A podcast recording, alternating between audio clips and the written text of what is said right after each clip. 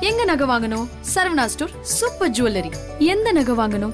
பாருங்க. பார்த்து வாங்குங்க. Saravana stores super jewellery Cini Ulagam வியூவர்ஸ்க்கு வணக்கம். நான் உங்க ஸ்பாத்தி கிருஷ்ணன். இன்னைக்கு நம்ம மகான் படத்தோட மூவி ரிவ்யூ தான் பார்க்க போறோம். இந்த படத்தை செவன் ஸ்கிரீன் ஸ்டுடியோஸ் தயாரிச்சிருக்காங்க. கார்த்திக் சுப்ராஜ் இந்த படத்தை இயக்கியிருக்காங்க. ஸ்ரீயாஷ் கிருஷ்ணா சினிமோட்டோகிராஃபி பண்ண விவேக் ஹர்ஷன் எடிட்டிங் பண்ணியிருக்காரு. சந்தோஷ் நாராயணன் இசையமைச்சிருக்காங்க.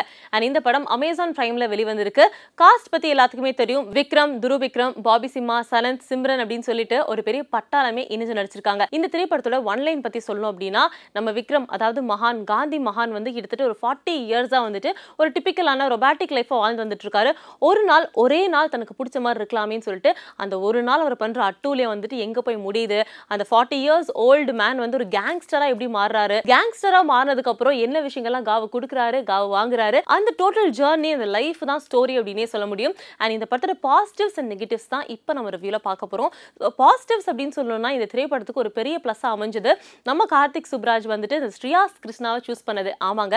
சினிமோட்டோகிராஃபி வந்து பல இடங்களில் பயங்கரமாக ரசிக்கும்படியாக இருக்குது அதை பற்றி எக்ஸ்பிளைன் பண்ண டீட்டெயில்டாக சொல்ல எனக்கு வந்து வயசு இல்லைன்னு நினைக்கிறேன். ஏன்னா அந்தளவுக்கு ரொம்ப அழகாக வந்து பண்ணியிருக்காங்க ஸோ ஸ்ரீயாஸ் கிருஷ்ணா வந்து படத்தோட ஒரு பெரிய பில்லர் அப்படின்னே சொல்ல முடியும். ஸோ சினிமாட்டோகிராஃபிக்கே ஒரு பெரிய ஹேட்ஸ் ஆஃப் அதுக்கப்புறம் விக்ரம் வந்து ஆஃப்டர் அன்னியன் ஐக்கு அப்புறமா ஆக்டிங்க்கு அதிக ஸ்கோப் இருக்கிற படமாக அமைஞ்சிருக்கு இந்த படம். அவருக்கு ஒரு பெஸ்ட்டான ஒரு கம்பேக் அப்படின்னே சொல்ல முடியும். லுக் வயசாகவும் அந்த மனுஷனுக்கு வயசாச்சுன்னு சொன்னால் அவரே நம்ப மாட்டார். அந்த அளவுக்கு வந்து பார்த்தீங்கன்னா ஸ்வாகான ஒரு ஹாட்டான ஒரு லுக்கு என்ன கெட்ட போட்டாலும் அப்படியே மாசா கிளாஸா இருக்காரு பாக்குறதுக்கு. அந்த அளவுக்கு Vikram frame by frame scene by scene பார்த்து ரசிக்கலாம். ரொம்ப பியூட்டிஃபுல்லா இருந்தாங்க. அண்ட் அதையும் தாண்டி விக்ரமுக்கு ஈக்குவலா போட்டி போட்டு நடிச்ச சனந்த் பாபி சிம்மா அதுக்கப்புறம் துரு விக்ரம். ஸோ நாலு பேருமே படத்துல பயங்கரமா நீ பெருசா நான் பெருசாங்கிற மாதிரி போட்டி போட்டு பெர்ஃபார்ம் பண்ணிருக்காங்க. இதெல்லாம் படத்துக்கு ஒரு மிகப்பெரிய பிளஸ் அண்ட் சந்தோஷ் நாராயண் இசையமைப்பு வந்து பாத்தீங்கன்னா இதுவும் படத்தை பயங்கரமா டிரைவ் பண்ணி கொண்டு போயிருக்கா. அவரோட ஸ்டைல கொஞ்சம் ஓகேயா மாசா இருந்துச்சு அப்படின்னே சொல்லலாம். ஸோ இதெல்லாமே ஓகே இது ஒரு டிபிக்கலான கேங்ஸ்டர் ஃபிலிமான்னு கேட்டிங்கன்னா டெஃபினட்டா டிபிக்கலான ஒரு கேங் கேங்ஸ்டர் ஃபிலிம் தான்.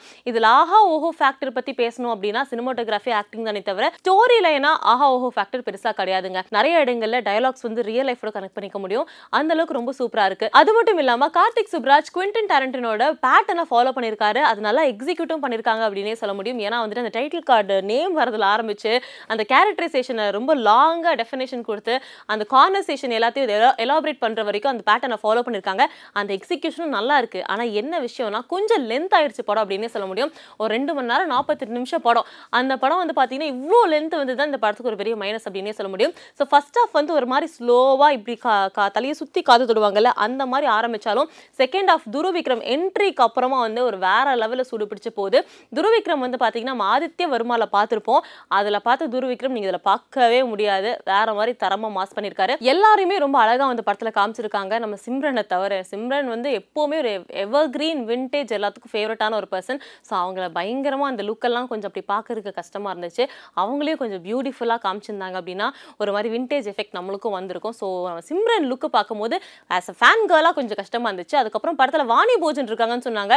ஒரு சீனில் ஒரு ஓரமாக கூட அவங்கள சீன்ஸ் வந்து காணும். Vani Bhojan full portions cut பண்ணி தூக்கிட்டாங்களா என்னன்னு தெரியல. என்டர்டெய்னிங்கான ஃபிலிமான்னு கேட்டால் டெஃபினட்டா ரொம்ப ரொம்ப என்டர்டெய்னிங்கான ஒரு ஃபிலிம் தான். ஆனால் என்ன யூஸ்வலான ஒரு eh, ஆவரேஜ் டிப்பிக்கலான ஒரு கேங்ஸ்டர் ஃபிலிம் அமைஞ்சிருக்கு with lot of exciting factors camera artist அப்படின்னு சொல்லிட்டு அதெல்லாம் ஒரு மாதிரி ஹைப் பண்ணிச்சு ஒன்ஸ் வாட்சபிள் ரொம்ப பியூட்டிஃபுல்லாக வந்து அமைச்சிருக்காங்க அப்படின்னே சொல்ல முடியும். அண்ட் இந்த திரைப்படம் பற்றி நீங்கள் ஆல்ரெடி பார்த்துட்டீங்கன்னா உங்கள் கருத்துக்கள் என்ன அப்படிங்கிறத மறக்காம கமெண்ட்ல பதிவு பண்ணுங்க. முழுக்க முழுக்க என்னோட கருத்துக்களே so உங்கள் கருத்துக்களும் மறக்காம கமெண்ட்ல பதிவு பண்ணிட்டு இந்த மாதிரி நிறைய சினிமா அப்டேட்ஸ் ரிவ்யூஸ்க்காக சினி உலகத்துக்கு லைக் பண்ணுங்க ஷேர் பண்ணுங்க சப்ஸ்கிரைப் பண்ணுங்க.